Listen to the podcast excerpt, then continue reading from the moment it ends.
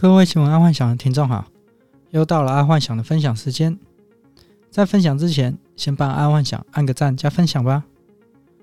我们今天再来聊聊昨天 Luna 加密货币的下集。如果听众还没有收听上集的，先去听昨天爱幻想的 Pockets，再来听这一集。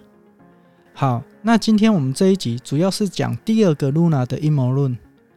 这个第二个阴谋论起因是因为 Luna 这个招牌，它树大招风，并且它的 CEO Do Kwon 太过于呛，才导致有心人想要针对 Luna 算法币攻击。而为何爱幻想会说 Do Kwon 太呛的原因，听众你们只要去维基百科去找 Do Kwon 这个人，就可以找到许多的相关答案。这里爱幻想不再重复叙述。而且 Do Kwon 这个人也在 Twitter 呛声比特币的大鲸鱼，说在未来 Luna 基金将会超过大鲸鱼的持有量，这应该是埋下日后炸药的引爆点。而再来就是，通常只要发行新的稳定币，大都会去一个叫 Curve 的交易所，因为每一个新发行的稳定币，它的持有者肯定不多。在流通性不足的状况之下，通常很难发展。然而，这个 Curve 交易所，它利用整体打包的机制，也就是它设立了一池子的资金互相挂钩，任何一种稳定币都可以挂在上面交易，俗称 TVL 加密货币总锁仓量，这也是 DeFi 的起源。所以，这个 Curve 算是。对新发行的稳定币蛮有好处的，也就是说，因为刚刚发行的加密货币信仰者可能没那么多，但一旦打包挂在一起，可以享受到额外溢出来的福利。这有点类似真实社会当中的 get 期哦，节市啊，譬如常常可以看到小吃一条街啊，餐厅一条街啊，家具一条街啊，道理是一样的。因为顾客跑到这一条街上就不用跑太远，然后街上就有很多选择。当然，这种做法有好有坏。对于新创业者，他可以免费得到一堆溢出来的人群；但对于老牌有口碑的，他们会觉得就是在蹭他热度。那其实这些大大小小的稳定币本来都相安无事。但是 Luna 官方他在四月二号却提出，他要设立新的资金池子，叫做四铺和 Four Pool，而原来的池子叫做三铺的 report，基本上就是由 USDT、USDC、UST、Flux 跟 DAI 作为最大的资金供应在三铺里面。但由于四月二号 Luna 官方所提出来的四铺，这里面竟然少了。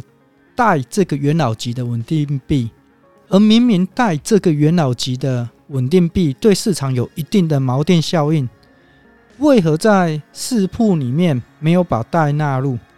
其实道理还蛮简单的，因为代它是属于加密货币背书的稳定币，而 Luna 在一开始以来都自居为算法稳定币的王者。不过，毕竟 Luna 是没有实质的资产背书。所以，从去年年底以来到今年，Luna 陆续购买了比特币当做 Luna 的实质资产，而这也就跟 DAI 有实质上的冲突了。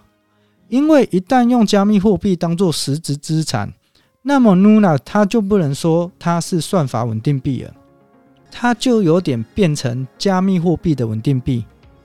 这样听众可以理解为何 Luna 在创建四铺的时候。他没有把 DAI 纳入了吧？毕竟在商场上，同行相见分外眼红嘛，甚至是王不见王。那么综合以上两点原因，其实就不难理解为何 Luna 被攻击了。第一点，因为 Luna CEO 讲话太呛，甚至去呛比特币的大鲸鱼。再来就是做生意不留点饭给人吃，这犯了商家大忌，挡人财路如杀人父母。所以这两点看下来，并且接下来四铺这个计划应该短期内无限延期了。以上就是 Luna 两个阴谋论，但不管是哪两个，或者是 Luna 的无心之过，都已经造成币圈损失了两千亿美金，害了无数个家庭破灭，甚至是跳楼自杀，这个都是非常不可取的。割韭菜就割韭菜，但是问题搞这么大，真的是有够大傻逼啦！如果听众还有什么不懂的，欢迎来信或是下面留言讨论。另外，爱幻想已经用非常小白的模式去解释 Luna 上星期到底发生了什么事，而且它背后的原因。